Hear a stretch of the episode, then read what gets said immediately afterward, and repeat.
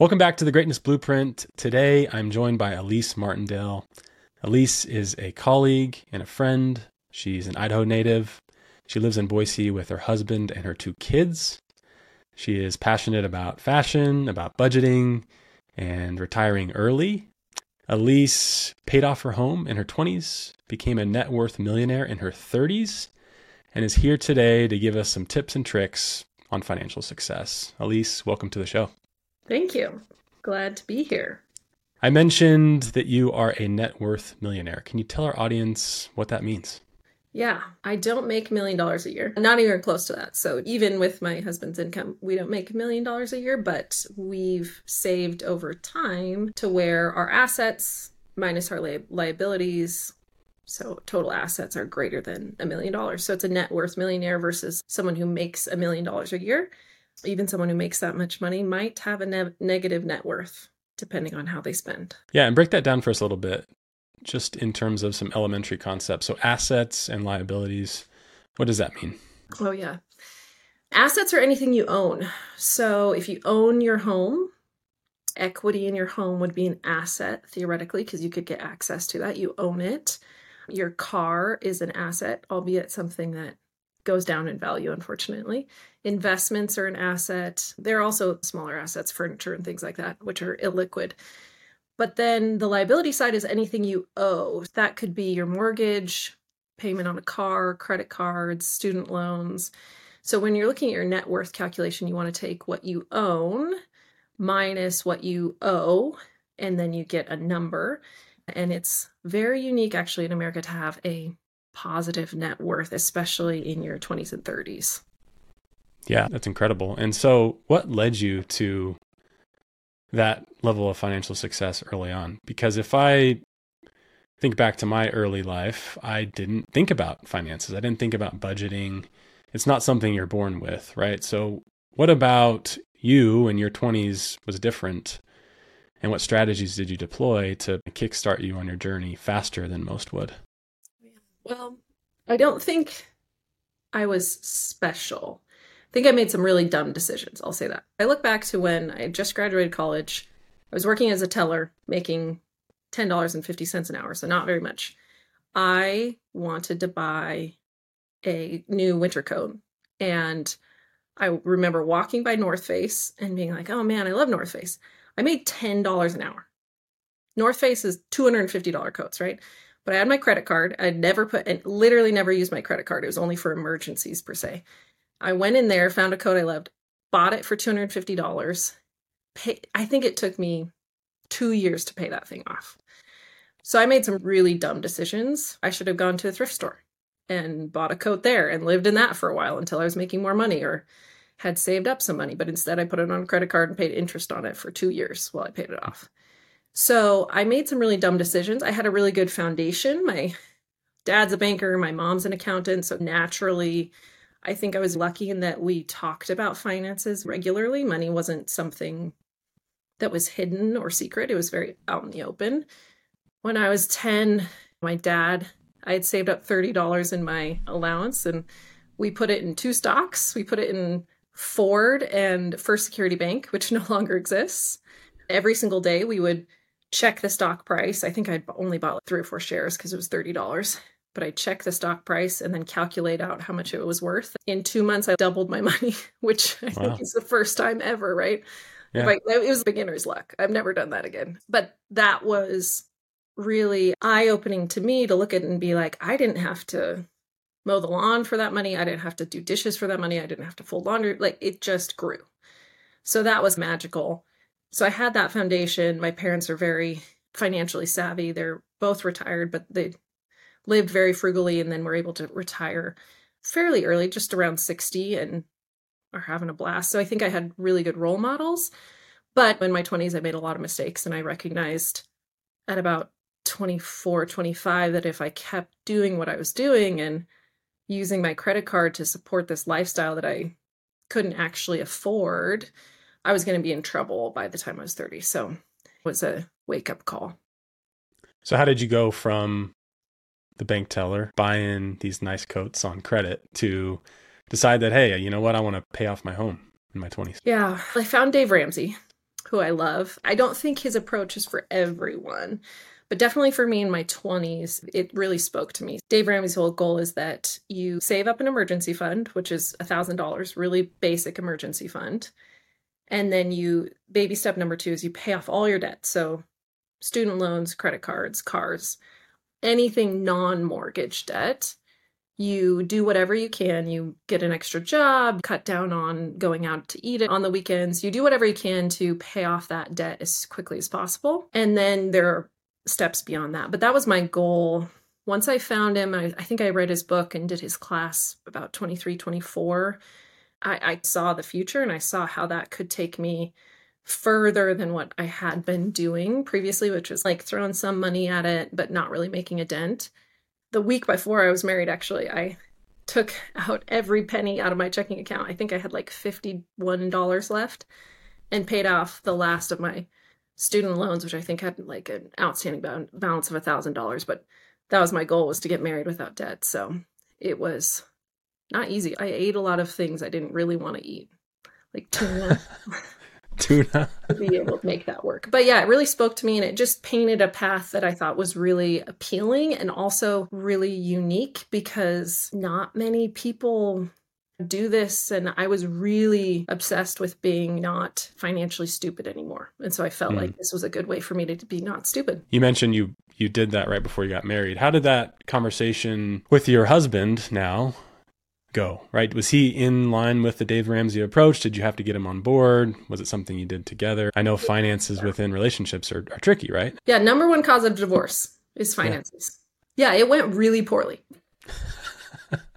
he couldn't buy all his fur coats, right? Yeah, he's a fur fur coat monger. It went really poorly. He reacted probably my approach was probably rough to be honest i mean let's be fair if dave ramsey's a cult like i was all in right like i was ready to drink the kool-aid so my approach was probably a little harsh, but it, finally we got on the same page where it was really about being able to dream together. So for us, we have our accounts are combined. We don't have a separate account thing. We don't have a you pay for water and I pay for electricity type of thing. Everything's combined. And what that's meant for us is that we are able to dream and plan together. When we make a big decision, buy a new vehicle, whatever it is, it's together. It's not a can your income afford it or can my whatever it is, right? It's all combined. I get a bonus. We talk about what are we going to do with that bonus. Sometimes we do something fun. Sometimes it goes to kids' education, right? And so it's all everything is combined in that. And so once we were on the same page pre-marriage, I think we were I don't even think we were engaged at this point. We went through the Dave, Dave Ramsey class together he was a little skeptical. He got on board, understood the vision, and was able to see what it could do for us.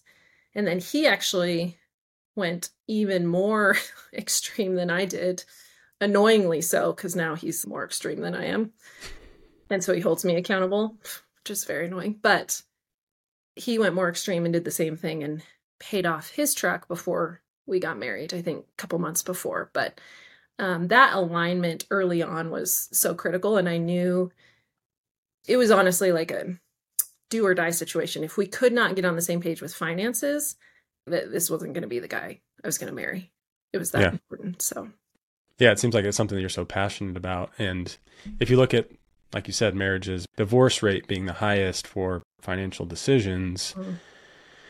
do you think that most people just maybe don't even have a budget. And therefore, the finances are always this topic because it's out of the control of both individuals in the relationship. And if you're able to take a step back, budget together, create this plan, whatever the plan is, right? Then it allows for more safety and that not to be a sticking point in the relationship. Yeah, I think that's right. To take it back a little bit, the reason I'm so passionate about personal finances is one, I'm a big nerd which you know, but two, it's something that impacts everyone. Everyone's going to have to face it, whether they want to or not. But not everyone is taught about it or hears about it or knows anything about it. So I can get around in life not knowing how to program a computer and I'm probably going to be fine, right? I'm that's not going to impact my success. You can't be successful in life, at least financially, without knowing a little bit about it. You can stumble your way into debt all you want. You cannot stumble your way out of it. You have to have a map. And so I don't think it's talked about enough. I don't think couples probably talk about it enough, probably because they're all insecure about it, as I was early on, because you don't know what you're doing and you know you should be smarter about things. You should be putting it in a budget, but you don't. I think that's what one of the fallacies people have around budgets is budgeting isn't to say, I cannot spend money. It's actually to give you permission to spend money on what you want to spend it on. So I want to budget in clothing every month. I love clothing. I love buying clothing. I love having money to buy clothing. So that is a line item in our budget and it allows me to spend that money. Otherwise, every time I'd be like, oh, I feel so guilty. I shouldn't be spending this. But it's a line item in our budget. And so I know every month that's what I get to spend. So it gives me permission to spend. And I think that a lot of people don't realize that about budgeting. And then when it comes to the marriage piece, I don't want to give a blanket statement here, but I'm guessing because it's not openly spoken about in general, probably wasn't spoken about much at home. And therefore, people don't know how to approach it when they're looking for a partner because they didn't see their parents talking about it. It's you grow up in a family where there isn't a budget. Maybe your parents used credit to go on family vacations. Mm-hmm.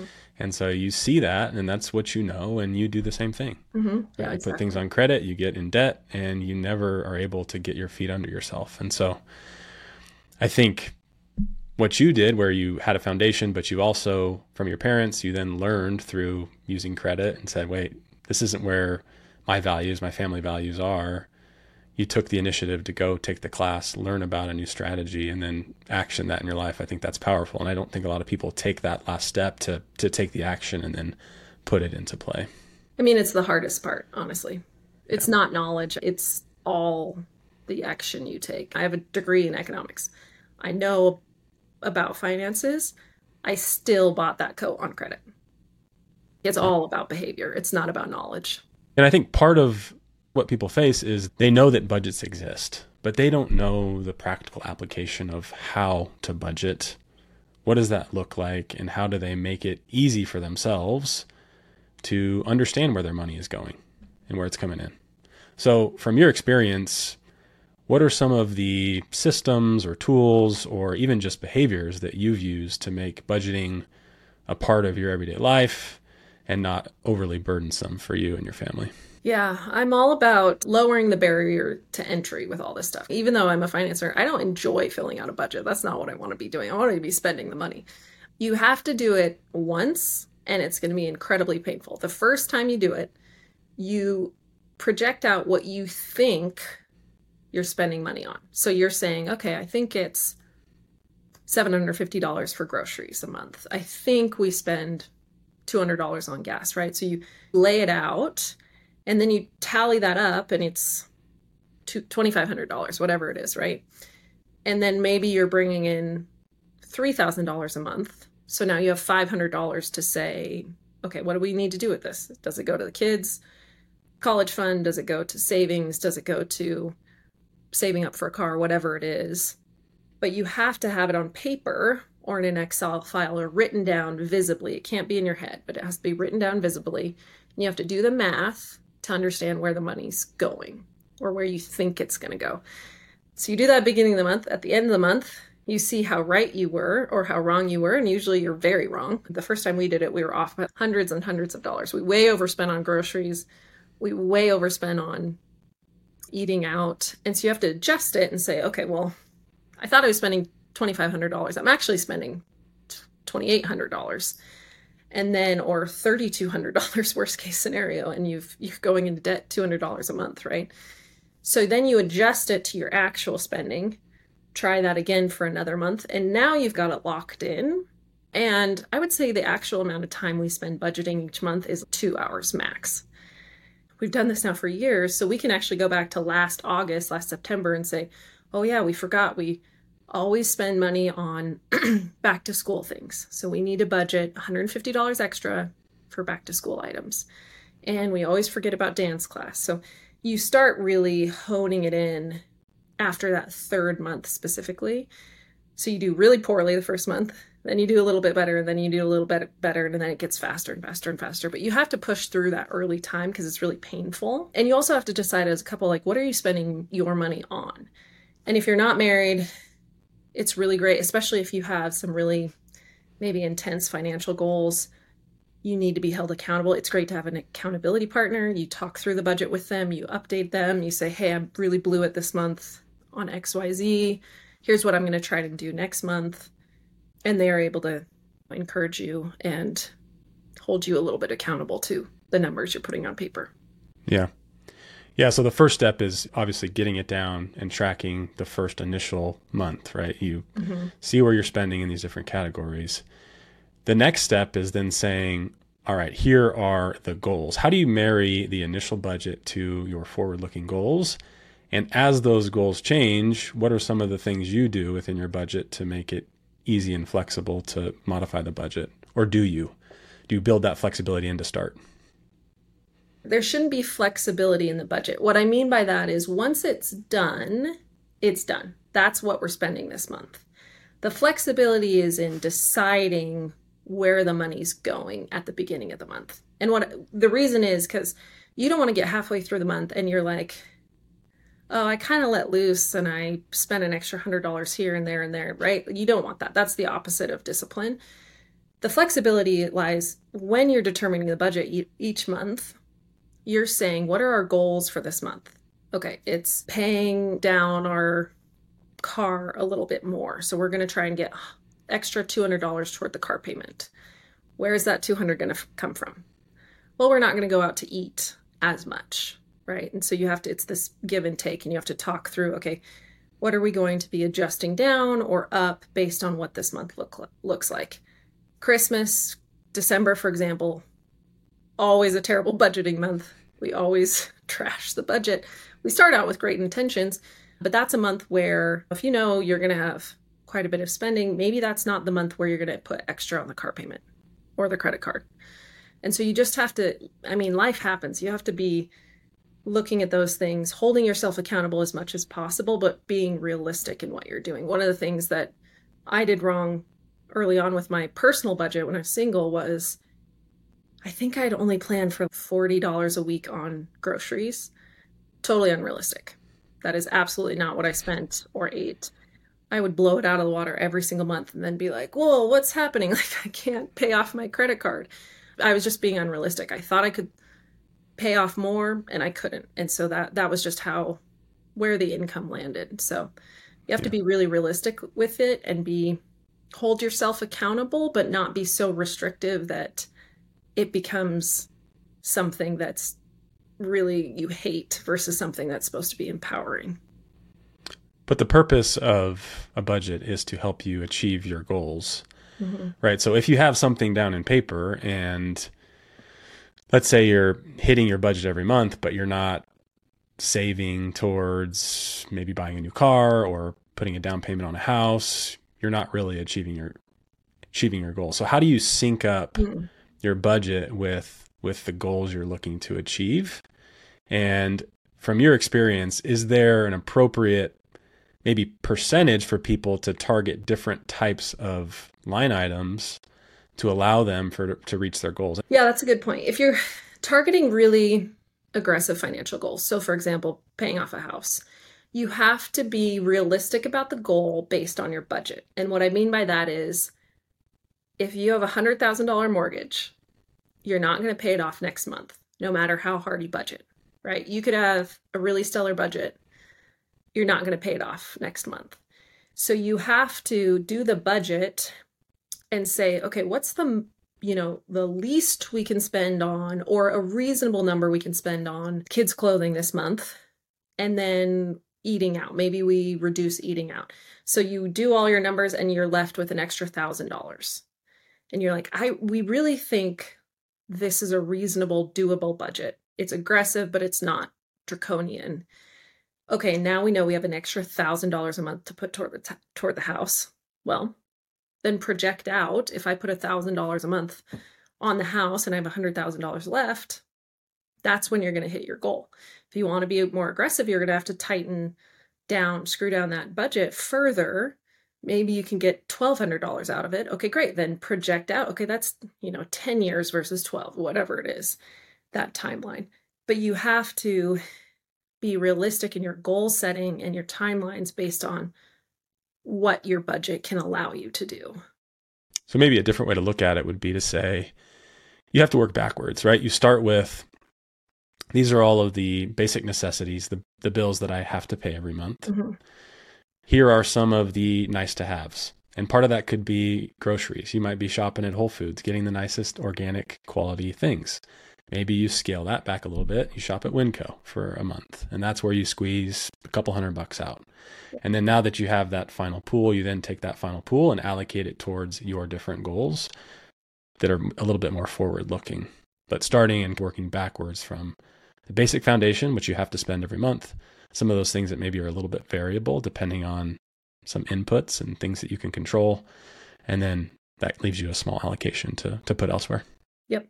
Yeah, that's exactly right. You're not going to, again, you can stumble into debt very easily, but you cannot stumble out of it. So you have to have that plan. So if the plan is pay off the car first, okay, well, we know we can squeeze an extra thousand dollars out a month.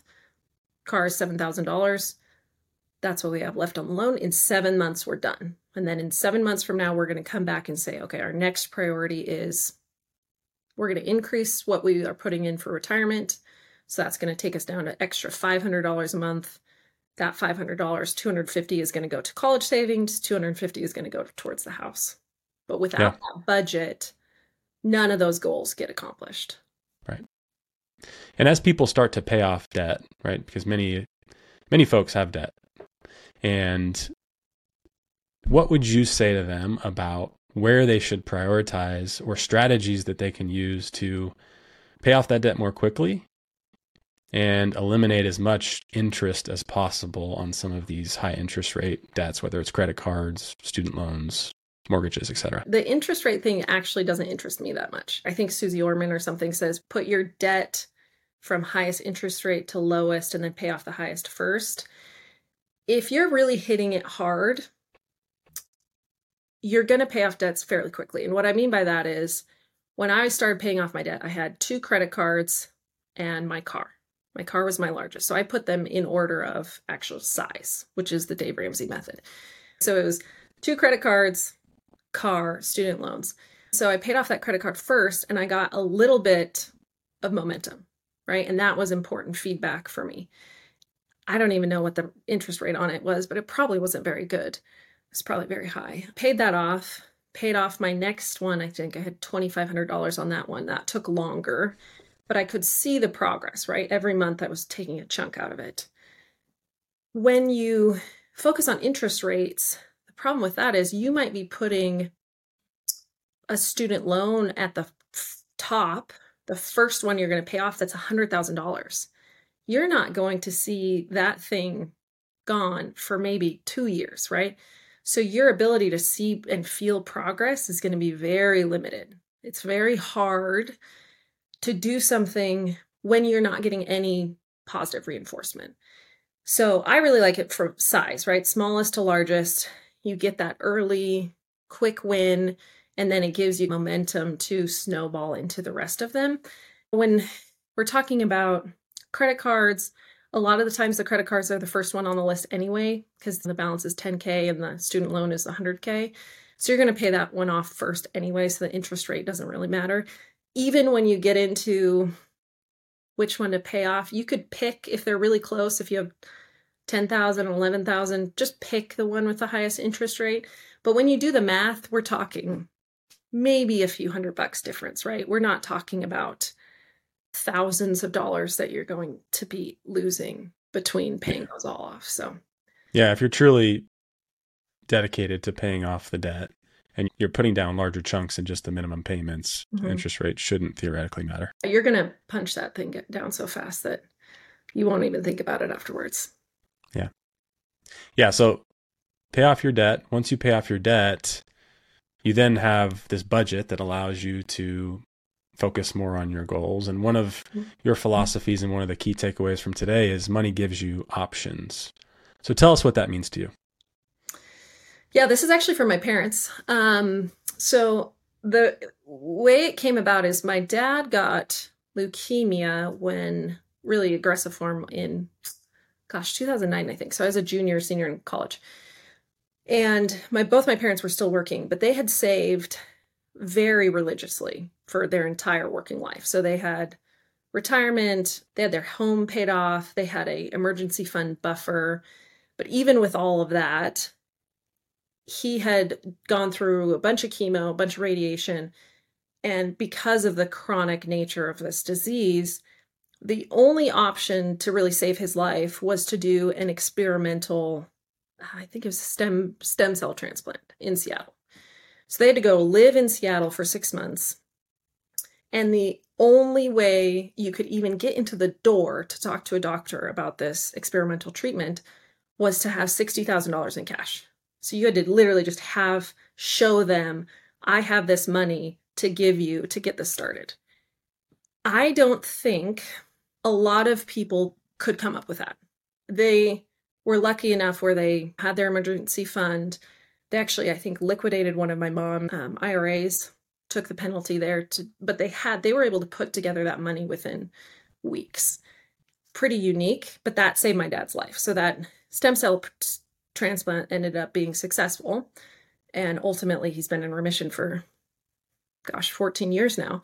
But without that without that $60,000 just to enter the door he'd be gone.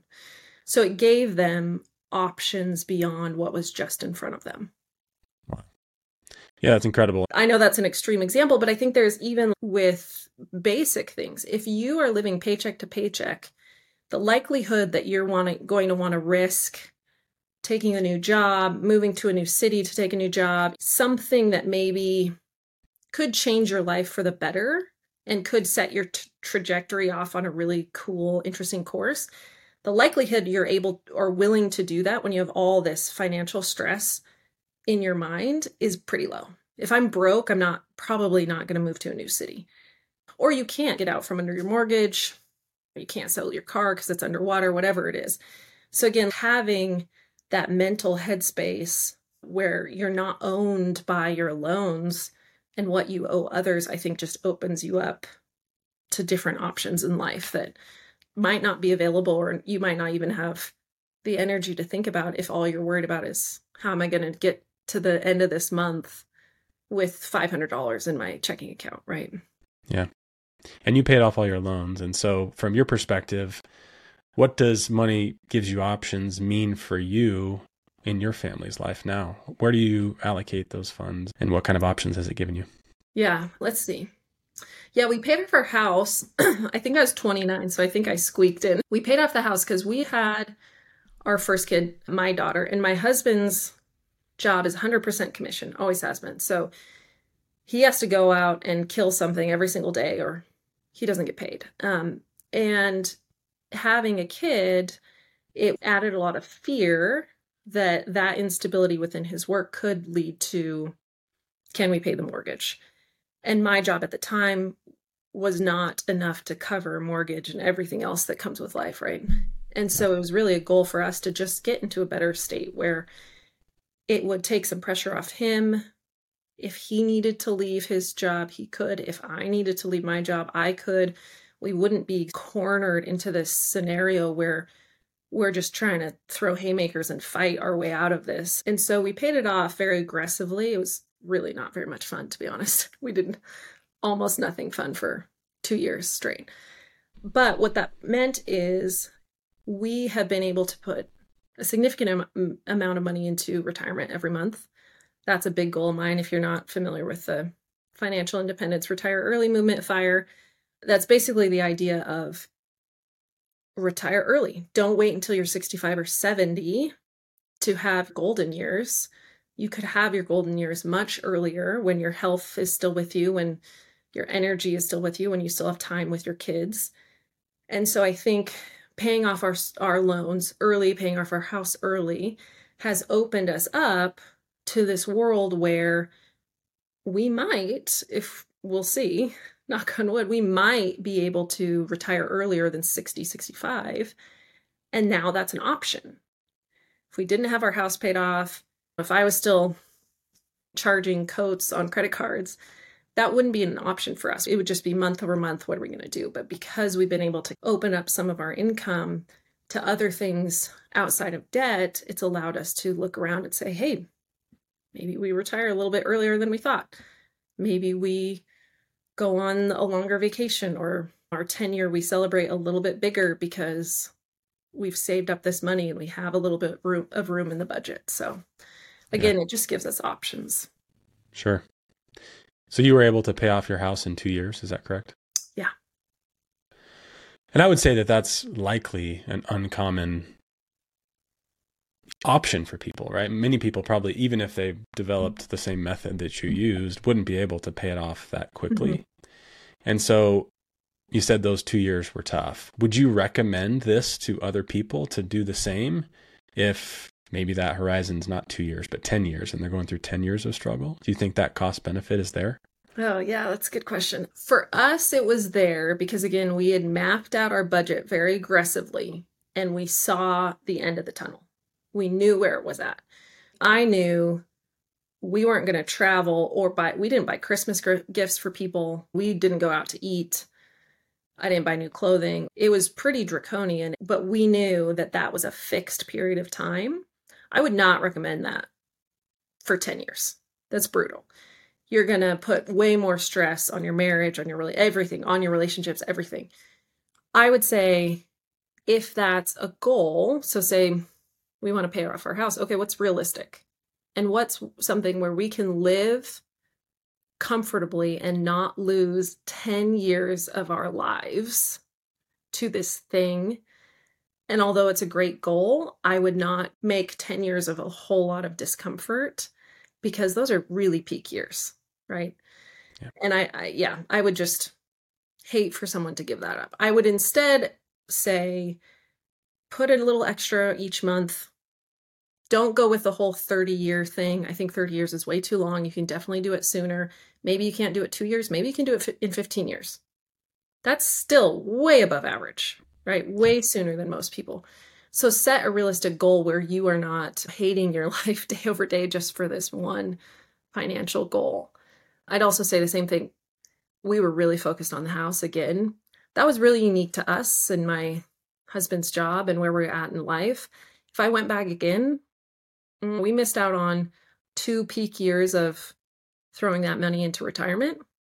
Maybe I'd split it up more. Maybe I'd go more into retirement and kick out the timeline to pay off the house.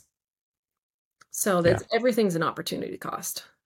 Yeah. So instead of saying, I recommend other people pay off their house, maybe a better way to phrase it would be I was able to do that because of my situation, but the underlying theme is we had a plan, mm-hmm. a plan that allowed us then to have flexibility. And so, if others are listening, having that plan, whether it's the two year plan or the 15 year plan, is going to allow you to have higher level of chance of success. Yeah, absolutely. Yeah. I am not, again, while I am a Dave Ramsey fan, I'm not prescribing David Ramsey to anyone. I would just say have a plan, have any plan, any plan where you're reducing debt, increasing assets, you know, having a budget every month, anything in that realm, you're going to be doing better than 90% of people anyway. You could go really extreme as I did and do all cash, no credit, no debt. You could go in the middle, but the biggest thing is just have a plan. Agree upon a plan, stick to the plan. You'll be in 10 years you'll be you know 20 miles further than most people you know yeah you talked about dave ramsey a couple times and i have a couple quotes from him and i want to hear your thoughts on his teachings and maybe other ways that he's impacted you. But the first one is debt gives you the ability to look like you're winning when you're not. And the second is a budget is telling your money where to go instead of wondering where it went. So tell us a little bit more about dave ramsey and, and what you learned through his classes and how that's been a huge part of your life. Yeah, for those of you who aren't familiar, so Dave Ramsey is all cash, meaning you have no credit cards, no lines of credit. The goal is to have no mortgage. You pay cash for everything. So if you want a new car, you save up money and you pay cash for it. If you want a new boat, you save up money and you pay cash for it. It's the old school way of doing it. You know, it's only been in the last probably 60 years that credit cards have even really been a thing. And so I do 100% agree with him that debt lulls you into this idea that you're living a life you're not actually living and you don't actually own. It owns you.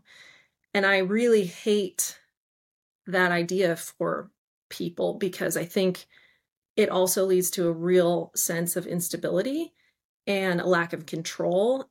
And you'll get to 60 years old and wonder where it all went, which which I just hate for people. I think that is would be a huge regret. So I absolutely agree with him. I think it again, like it lulls you into this belief that you can afford that car or you can afford a boat because you can afford the payments, which is not the same thing. Yeah. So if someone's looking to buy a car, right, and they need a car, what's the recommendation? What would Dave Ramsey say to them? Well, oh boy, now I'm speaking for Dave. Dave, don't kill me if you're listening. He would say, so first off, what can you afford? What do you have saved? if you're driving a beater today and you're trying to pay off other debt, like your student loans, is there a real need to buy a new car or is it just a want? If it's a want, push it out further. If it's a need because it keeps breaking down, you're spending a ton of money on it, then save up enough money to pay for it. So find a car. My first car that I purchased was $7,000. It was a used, it was a 20 year old used Mitsubishi Lancer that didn't even have a spoiler. It looked super lame. It was a, literally driven by a grandma, but I paid cash for it. And I was able to drive it up until a couple years ago. He would say, save up, find a used car, pay cash for it. With new car, never do a lease. A lease, you never win. The, com- the, the company on the other side always wins. They have done the math. They have a million people making sure that they come out on top with those leases. You're not getting anything from them for that money. And then don't buy new if you can't afford it. If you can't afford an $80,000 truck, and affording it means you can't pay cash for an $80,000 truck, don't buy that truck. Find a used Ford for 25,000 and save up for that. Yeah, and what I hear through that is that there are two sides of pain, right? You can pick the path of least resistance, get the auto loan. In this day and age, you can get a seven year car loan. And pay off a car over seven years, which is, is crazy to me. Or you can say it's going to be tough. I'm going to have to drive this beater for a little bit. I'm going to save up the money, but then I'm not going to have to have that debt looming over my head. If I can't pay, they're going to take all the money that I put into this car away and tow it off back to the dealership. So there's two different camps, two different pains, and you have to pick which one is is right for you. And unfortunately, as humans, we're really bad at building the pain of risk into our calculation. So the pain of not having a new car seems greater to us than the pain of potentially losing that car in the future, right? Potentially declaring bankruptcy because we can't really say like, well, you know, like what's the likelihood of that happening? Well, I mean, if you go back to 08 and 09, it's very high likelihood that that could happen, right? Like that's the reality of it. So we're always assuming that the job we have today, the income we have today is just going to continue perpetually. And that's not the case. And as humans, we uh, do a really bad job of forecasting out anything negative. So we think we're always going to have our job. We think we're always going to be able to pay, make all these payments, but that's just not the case. And so going into debt, you're taking that risk. Paying cash, you're removing that entire risk. You own it outright. No one can take that from you. Yeah, and and I know this firsthand. My one of my biggest financial blunders was 2 years out of college, I just got my first career job. I'm going to buy a 1-year-old Jeep Rubicon, you know, $55,000 and I make $42,000 a year just absolutely ridiculous. Got hood got hoodwinked by the dealer, the slimy dealership folks. But uh, it was one of those lessons that I had to learn myself, and yeah. I still drive that Jeep today. But it it took some time to pay off for sure. Oh, that's a painful one. Wowzers. Yeah, it was a bad one. So in terms of you mentioned Dave Ramsey is all cash. Do you ever use credit or any type of leverage in anything that you do today? Yeah, we use we do use credit cards today. We don't use uh, loans on anything else. We use credit cards mainly because travel points. We pay them off every month, which I know is a lame excuse. Dave would hate me. but we've found that we have our budget locked in pretty well. It is credit cards are playing with fire. Like that that's the reality of it. You are assuming you will be able to pay this thing off. The reality is, I think 80% of credit card balances cross over to the next month. So 20% of people are paying them off month over month, 80% are not. So I do not recommend this strategy for a lot of people. Honestly, if I was single, I can't be trusted with a credit card. I would go to North Face and I'd go buy another coat. Like it is, that's just the reality. And I understand that because we're married, because I have that accountability partner, because he sees absolutely everything I'm buying. I know I, I don't go outside of that budget, right? And same thing for him. I will ask him questions if he goes outside the budget. So we have that accountability, which I think has lulled us into a belief that we can handle credit cards.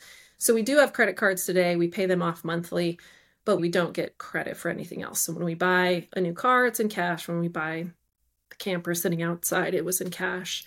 And it means that we have to be very thoughtful about our purchases. There's no go to the dealership and, you know, find a really fancy car and be like, oh yeah, we'll just buy it this weekend. There's there isn't that. We do have to plan things out very aggressively, I guess I would say. But again, there is no stress financially because of it. So if you were to, let's say you needed to upgrade and get a bigger house, would you save up and, and do the same thing you did? Oh, yeah. Ago? Ideally, yes. So according to Dave Ramsey, the, a mortgage is the only thing that he is okay going into debt for. And the reason for that is it's a forced savings account. So if you think about you pay now, you pay a half million dollars for a home, you put 20% down, right?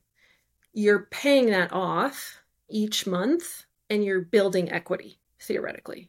Mm-hmm. 08 and 09 kind of being exceptional years where that didn't occur, but in general, it's a forced savings account where you're building up equi- equity at your, as you're paying it off.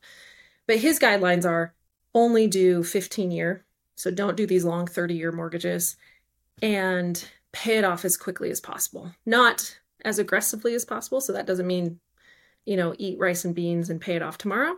It just means be putting extra towards that so you don't have this really lifelong debt on your hands. And then also, your payment should not be more than 25% of your take home pay. And if anyone's been to a bank, you know that is not what the bank gives you. The bank is going to approve for you something much bigger than that. I think it's like up to 50%, which is just outrageous. That's not actually what you can afford you don't want to be house poor. And so that's why that guideline is there. You don't want to be, move into a brand new house and not be able to buy furniture because mm-hmm. you're broke and all your money is going to your payments.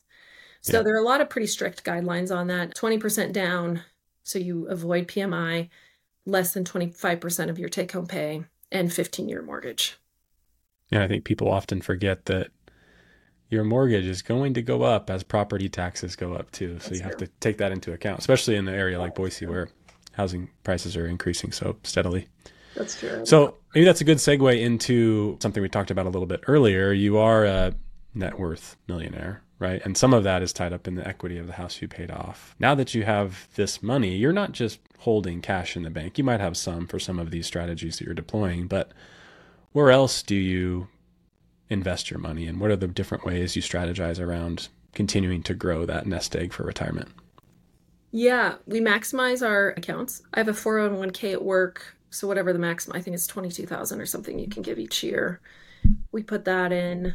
We maximize my husband's. We have an HSA, so we're maximizing how much we can put in there. A lot of these are tax tax strategies, right? So mm-hmm. we're re- trying to reduce our taxable income is number 1 and also plan for the future we're also trying to very aggressively save for our our kids education. So part of that is college part of it is also they go to a private school. And so we're trying to reduce the likelihood that we would have to move them out of that school if something happens to my job or his job whatever it is. So we're trying to pay into that right now so that we can if we have to in the future we can take out of that fund and pay for their education. So college current education. We do have fun. Like we do have some fun money as well. We're going to take a big trip for our 10 year, which we're going to pay cash for.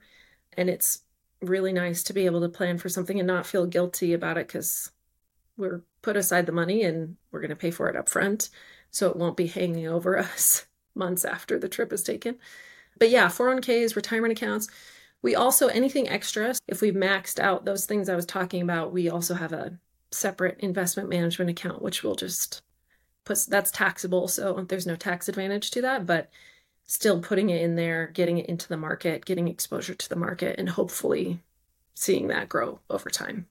Yeah, it sounds like you have a pretty well established plan and process around your investments as well. If somebody is, let's say, they just paid off all their debt and they're looking to get started into the investment world, what would you recommend? Oh boy. Well, first off, congrats on no debt. Secondly, I would say don't ever invest in something you don't understand. So I'm I'm fairly smart. I'm not the smart, I'm fairly smart. I don't understand whole life insurance. I don't understand how it's supposedly a savings account. I don't understand the tax advantages. It doesn't make a whole lot of sense to me. I don't put my money there. I never have. Um, because it's very it's too complex. I feel like someone's trying to pull one over on me. So don't invest in anything you don't understand. And when you look at that, it could be start with something very simple, a CD. I understand if I put my money in this bank for 24 months, they will pay me 5% at the end of it. Great. That's very simple. At least your money's doing something for you. During those 2 years, do some research. Look up what is a stock? What does it mean if I buy a stock? I could lose money. So there's some risk there. What's a bond? What does it mean if I buy a bond? What's the risk there? So do the research to understand what there is available to you. And then also seek out someone who's a teacher. Maybe they're a financial advisor, maybe they just are someone you really respect in terms of their finances, but seek out a teacher who's going to walk alongside you and say, hey, this is something you should be aware of. This is something you should know. You should have life insurance so that if you die, your spouse isn't left destitute with two kids to take care of. So seek out a teacher and then also seek to just slowly and patiently increase your knowledge around finances. And then every time you invest, for example, I've put my money into Starbucks before because I get it. I get their business, I get what they do every day because I buy a coffee, right? I enjoy it. I know that it's high quality. I never put my money in Bitcoin because, again, I'm not that smart it doesn't make sense to me. I don't understand it and why it's an investment. So I can't put my money in it. And so just always invest in things you understand and find a mentor who can walk alongside you and give you some good tips. And do you prefer the mentor kind of learning on your own route versus outsourcing that, say, to a financial advisor who owns that process entirely for you? We have financial advisors. I do think there's a real value to them. However, even the word you used of outsourcing, it is still your responsibility to understand your money. You can bring in really intelligent people, but you better understand what they're doing for you because ultimately that's your money. At the end of the day, if they lose it all, they're going to be like, I'm so sorry. We explained it to you maybe you didn't understand, but too bad. Like we tried, right? So you have to, I, I would not abdicate responsibility of understanding a little bit about finances to someone else. I think that's yeah. a plan. Yeah, maybe giving them some of the control, but still understanding yeah. their overall strategy is important. Yeah. And I still listen to them. They still do things on my behalf, but in general, I understand what they're doing. I understand their approach and I agree with it. Yeah, I think that's important. So I know you recently read a book called Die with Zero. And a quote from that book is What good is wealth without health? And I'm curious to know after you read this book, did it change any of your financial philosophies and what you learned from reading that book? Oh, yeah. Yeah, it did. I think I do love that quote. It did in that it removed some of my very intense beliefs that we need to be living as frugally as possible today so that we can theoretically retire at some point. I've walked that back a little bit and said, we still need to enjoy today. I'm not going to get back this time where both of us have our health. Our kids are young. They want to be around us. We get to sp- hang out and spend time with them. These years are very precious and they go by very quickly. So I don't want to mortgage these years to have some unknown future retirement date that's maybe earlier than planned, maybe not, who knows. Yeah. So it has changed my thought process around spending some more money now on experiences, on things that will add a lot of value to our life versus just trying to throw everything into retirement. Die with Zero is very interesting. I would recommend it to everyone. I would recommend you read it. My critique on that book is he is a multi multi millionaire. So this is not a poor guy talking to you about money. He's very rich and he can look at and be like, "Well, yeah, of course, like it's all going to turn out because I'm worth 300 million dollars, right?" So his life experience is just I don't think as relatable. I do agree with some of his points and I appreciate his worldview, but to say just enjoy your time now, don't think about the future, I think is one of the most dangerous things you can do. If my parents had done that, my dad would be dead. Right? I do think there has to be a balance of yes, your health matters. Don't destroy your health for some wealth building goal that you have. But on the flip side, don't take away future health options because you didn't save today. There has yeah. to be some balance there. Yeah, and I almost take it more as make sure you're enjoying the little moments in life and less so about spending all your money now on things that probably don't matter, you know, 30 years from now. Instead, saying, you know what, maybe I'll spend an extra 100 bucks today to take my daughter to the fair or to take her on a little, you know, fun day trip or something like that, but not necessarily going too overboard, maxing out your credit cards to travel to Europe, things of that nature. Totally agree with that. But I do agree, you know, these days are precious. They are going by so quickly. I won't be able to go, like you said, we won't be able to go to the fair in 10 years because my kids aren't going to want to go with me. They're, I'm going to be the lame old mom. They're not going to want to go with me. They're going to want to go with friends. So, yeah, spending that money today is, is valuable. Yeah, and you mentioned your kids, and given some of your background with your parents and them helping you learn about investments and helping you buy those three, four stocks you had early on, tracking those in the newspaper. What are you doing to ensure that what you've learned and some of the philosophies that you deploy in your life are, are passed on to your kids, or at least they are aware of some of the things that you're you're doing? I don't think I'm perfect at this. We're still learning as we're going. Our kids are young, but I guess we'll find out when they're in their 20s how well it stuck. But number one, money is not a hidden thing in our family. If we're not going out to eat and the kids want to go out to eat, I will tell them it's not in the budget. We spent all the eating out money. We can't afford whatever pizza you want. And so we're just going to eat from home. So we're very open with the reality that resources are limited. We're also very open with the reality that work creates money.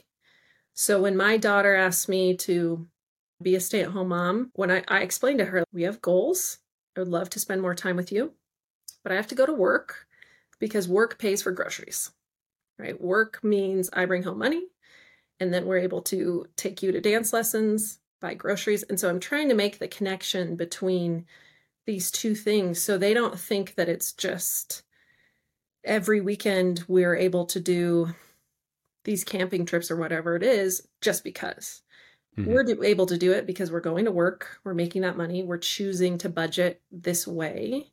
And naturally, there's an opportunity cost because we spend money going camping. We're not going to go to jump time every weekend, right? And so I'm trying to be very open with them about making money decisions and the reality of that. And then also, they have chores. They're five and six. They have things they have to do every day, every week. They get money for that. If they don't do those things, they don't get the money.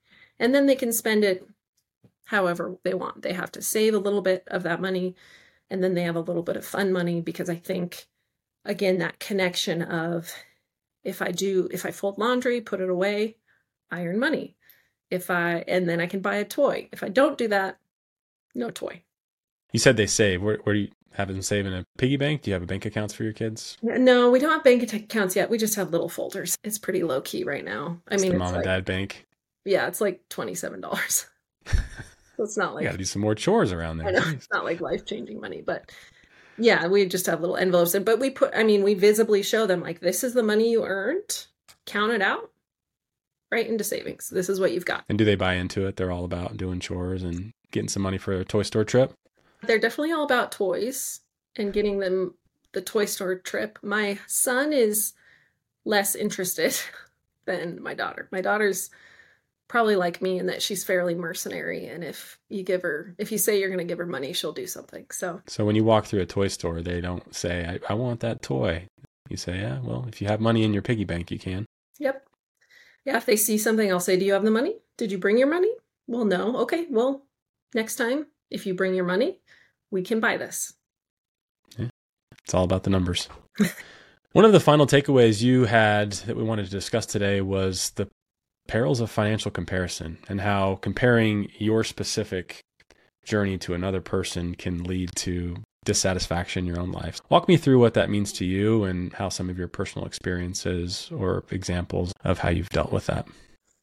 Yeah, comparison is, oh man, so tough. And I've struggled with it uh, literally forever. And I still struggle with it. So I don't have the answers. But what I have found thus far is the problem there's two major problems with comparison. The first one is it tends to be in my brain, I assume in a lot of people's brain, one dimensional. They have a car that's nicer than mine. One dimension. They have a house that's nicer than mine. They have a husband that's more handsome than mine. Not that that's possible, but you know, you get the But it's very one dimensional. You're thinking about comparing one thing you have to one thing they have. You have no idea what sacrifices or decisions they made to have that thing. So, for example, I worked with a, a man at the bank. He drove a Camaro. It was a very nice car. Um, and I was driving my tiny little grandma Lancer. And I was like, man, that's a really nice car. And he goes, oh, yeah. Well, he was, I think, in his 30s. When he was 18, his mom, dad, and brother died in a freak landslide. So he lost his entire family, but his parents left him all the money, right? So he actually used that trust fund to buy the Camaro. I would not change my family for that Camaro in any scenario, right? I don't think he would have either, right? He would much rather have those people around. But if I'd only looked at that one dimension of car to car, I would have just said, oh man, he has such a nice, like, you know, what am I doing wrong? Da, da, da. Well, really I'm not doing anything wrong, right? He just had an entirely different life experience. And I think it's the same for so many things. Like, even when you look at, there have been studies for millionaires who we're talking like in the 15, 20, 30 range, 30 million dollar range, where they're actually less content with their lives because they're now comparing themselves to billionaires or hundred millionaires.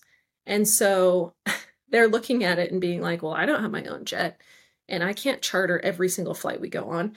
And I don't have a $800 million yacht, right? And so they're comparing it to this even bigger world of wealth and are even less happy. And so I, I just find it so ironic. So the first problem with comparison is again, it's one dimensional. You have no idea. Maybe that person worked 80 hours a week and lost their marriage to be able to buy that home that's not a choice I'm going to make. So yeah. what's there's it's not a comparison. Then the second thing is it steals your joy. I mean it immediately takes away all the good in your life and makes you feel lesser, which I just really hate in general. And so it's just not something that I think is really something useful or builds you up in the long run if it helps galvanize you to do more or better or work harder or be like, wow, like he has a life that I think is really exceptional. I'd like to work hard to get that life. That I think is okay. I think that's an okay comparison. But where it's just sort of the mental lashings of why can't I afford that kind of car? I don't think that's valuable. Yeah. It's a social media view on life, right? Well, you see Exactly. Yeah. This window of what they want to show you Mm-hmm. Maybe it's a happy couple, they're on a trip in Europe, but then they walk away from the, the photo, the camera, and they're unhappy and they're mm-hmm. bickering. You don't see that. You see the perfect image. Yep. You see the person with the nice watch, the nice sports car. You don't see their unhappy life outside of that. And so I agree with you. That comparison is most usually not an accurate view on what someone else's life is really like. Yeah. And so it's important that you keep in mind all of that perspective. Mm-hmm. Yeah, absolutely. All right, we are shifting to a few rapid fire questions I have for you. Oh, goody. Okay, what? First one quick savings tip. What would be your top advice to new people who are saving? Ooh, save anything, even $5. The thing that determines whether or not you're able to retire at 60 is not where you invested it. Did you use a financial advisor? Did you pay a bunch of fees? Whatever. It is literally yes, no, did you or did you not save? So just save. Just put any money away at any time, even if it's five bucks. Love it. Next one. Apart from Die with Zero, what's another must read financial wisdom book for folks? Oh, yeah. Love Your Life, Not Theirs by Rachel Cruz is very good. It's a good rethinking, reframing of comparing your life to others. Dave Ramsey's Total Money Makeover is great. I do not love Rich Dad Poor Dad. I think there are more useful books. Love Your Life, Not Theirs. Is there anything else? Oh, The Millionaire Next Door. Golden. That's actually my number one suggestion, I would say. It basically shows that millionaires are not the people you think they are. They're not the high rollers. They're the people next door who've been saving money for decades and drive the same 20 year old cars and live a really silent, quiet, quality life. Yeah, that's an interesting one because I, I've heard something about the people who live in the limelight. They're usually the most unhappy, but there's a lot of people who make a lot of money, fly under the radar. Yeah. You'll never know they're making money. Yeah. The, the whole premise of the book is they started off saying, we want to interview as many millionaires as we can. So they kept bringing in all these like Wall Street guys with fancy thousand dollar suits, and they were all broke. They all, they all spent negative, all their money, right? Yeah, they had, they had negative net worth. The guy was like, "Where are all these millionaires? They're not here." And then they realized it was like the guy wearing blue jeans on, you know, who runs a shop around the corner and the farmer down the road. Very low key guys who, guys and women, I should say, but men in general, I think, are the ones. This was from the 90s, but they're the ones that they found. They're like, oh, here are the real millionaires, and they offered them a hundred bucks. Which my favorite part is so that they could take the hundred dollars or donate it to charity. And the majority of the true millionaires, these blue jean guys, said, My favorite charity is me, and would take the hundred dollars, which I think is hilarious. It's awesome. Yeah. Aside from the credit card North Face purchase, what was your biggest financial mistake? Ooh. Going, honestly, going to a incredibly expensive private college, university. I could have gone to U of I, University of Idaho. It's a great school, had a scholarship, could have gotten the same degree, and it was a, a quarter, I think, maybe an, even a fifth of what Whitworth cost. Love Whitworth, fabulous professors, fabulous campus, so many good things to say about it, but it was a massive amount of money, which I would not recommend to my own children, actually. I was paying off student loans for many, many years afterwards, which slowed down my financial progress. And I think if I look back now, the beautiful campus, the kind of showy name and everything, I don't think was worth the pain of having to pay off those loans for that many years. I think I could have gone to U of I, still gotten a great job, paid a quarter or a fifth of what I did. I think that's an interesting one because, in my viewpoint, nobody's educated about that coming out of high school, right? Unless your parents say, hey, hold up, hold up, you don't want to spend 50K a year. Usually you're saying, oh, yeah, I got into Stanford. I live in Idaho. I'm going to go to Stanford and I'm going to pay a huge amount of money per year. But you think it's a cool school. You don't really think about the money. You get an easy student loan from the federal government. Mm-hmm and so it leads into this massive pain later on in life with kind of an instant gratification of, oh, I got into a nice school. I hate it. Yeah, I hate yeah. it. That's like my biggest soapbox. Everything I heard was, oh, that's a good school. Oh, you're so lucky. That's a good school. Do you know how many times I've heard that since I graduated? None. Not not one job interview have they said, "Oh, wow, that's a really good school. We're going to hire you because of that." No one gives a crap. And it drives me nuts because if you look at Whitworth's campus, beautiful. It looks like Hogwarts. I mean, it, it's really stunning. If you look at any college campus, they're beautiful, right? They have these beautiful big new buildings. They spend a ton of money on landscaping. That's our money. That's like you and me off our backs that they get to build these beautiful campuses. And I'm like, geez, Louise, like, no wonder they have such great campuses and buildings and everything, we're paying for it. And so just, yeah, I get really soapboxy really quick about that one. Yeah. The big schools, in my mind, it's really the circle of people you meet that is the biggest value add, but the other pieces of schooling maybe not worth what you have to spend. Yeah. True. Investment preference stocks, bonds, real estate, other avenue. You're diversified, but which one is your favorite? We're young, so stocks all the way, baby. I've got plenty of time to lose and gain fortunes if I have to in the market. Real estate, I do like, but I like it when it's not a massive part of my net worth. And what I mean by that is we own our house. That's a huge part of my net worth. So mm-hmm. I feel like I have plenty of exposure to the real estate market. And, you know, as it gains, I gain.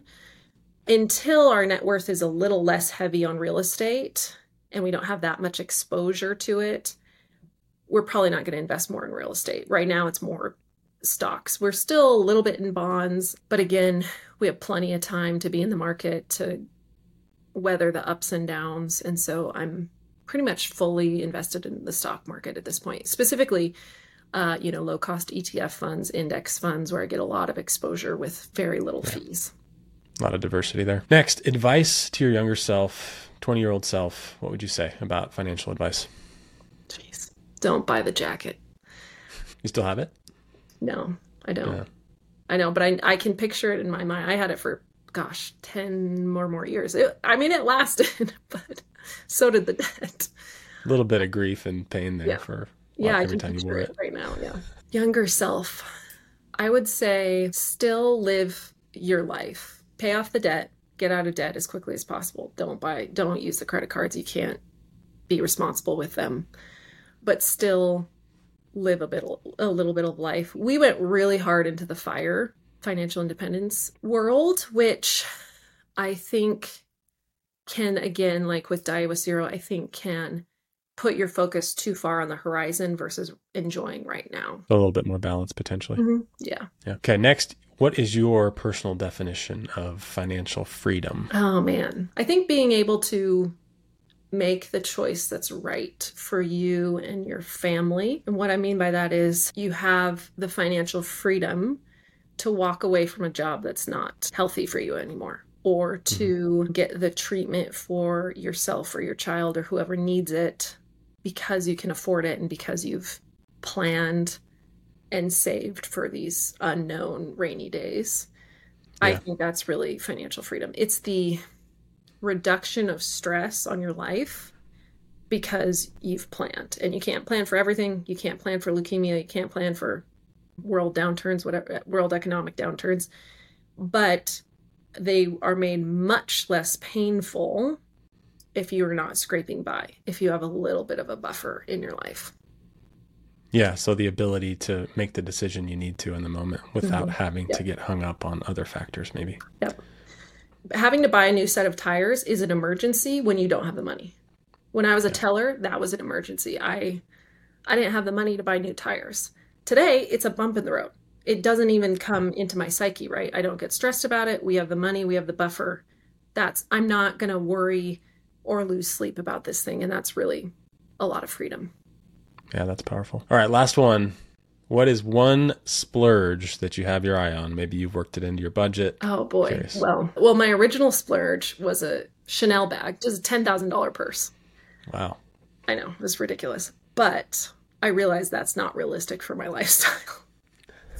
I didn't do that, but we're actually going to go to St. Bart's for our ten year. St. Bart's is a French Caribbean island. You can only get there by a ferry or private jet. We're not taking a private jet. We're taking the ferry, but still, it's going to be pretty expensive trip, I would say, and we're going to splurge on that. And we're saving up for it now so we can pay cash for it while we're there. That's awesome. How far in advance did you have to start prepping for that that saving? Yeah, we're going next May and we've already started. So nice. we had to put some time into it. Yeah. Pretty far in advance. Yeah. Well, as we wrap up here, are there any final thoughts on personal finance or any other pieces of your financial journey that you'd like to mm. outline for our audience? I would just say just find a plan. that you can stick with. It's like a diet. If it's not sustainable, you're not going to stick to it anyway. It's not going to work. You got to find the plan that works for you. And mm-hmm. that just, again, you're saving a little bit, you're paying down debt, you're consciously involved in your own financial life. I'd also say just stay away from comparison as much as possible. That's going to make you poorer than anything else in your life will. Watching your best friends buy new houses and new cars and go on trips is I still to this day I see it and I have to take a step back and be like that's not currently a part of our financial plan. Could be in the future, it's not today. Comparison is going to make you poor quicker than anything. So just try and stay away from it, avoid it as much as possible. Well, I really appreciate you taking the time today to meet and talk about some of the cool things you've done in your life, some of the plans that you have upcoming. So, looking forward to continuing to see you work towards retiring early, as you mentioned. And uh, appreciate you again for taking the time out, today. So nine and a half years. Wow, I mean that's cool. It's not that's not sixty, right? It's, it's not, not, sixty. Yep, I'd be yeah. mid forties, mid to early forty. No, yeah, no, I appreciate it. Thank you. This has been fun. And to our audience, as always, stay on your path, stay inspired, and above all, stay great. We'll see you soon.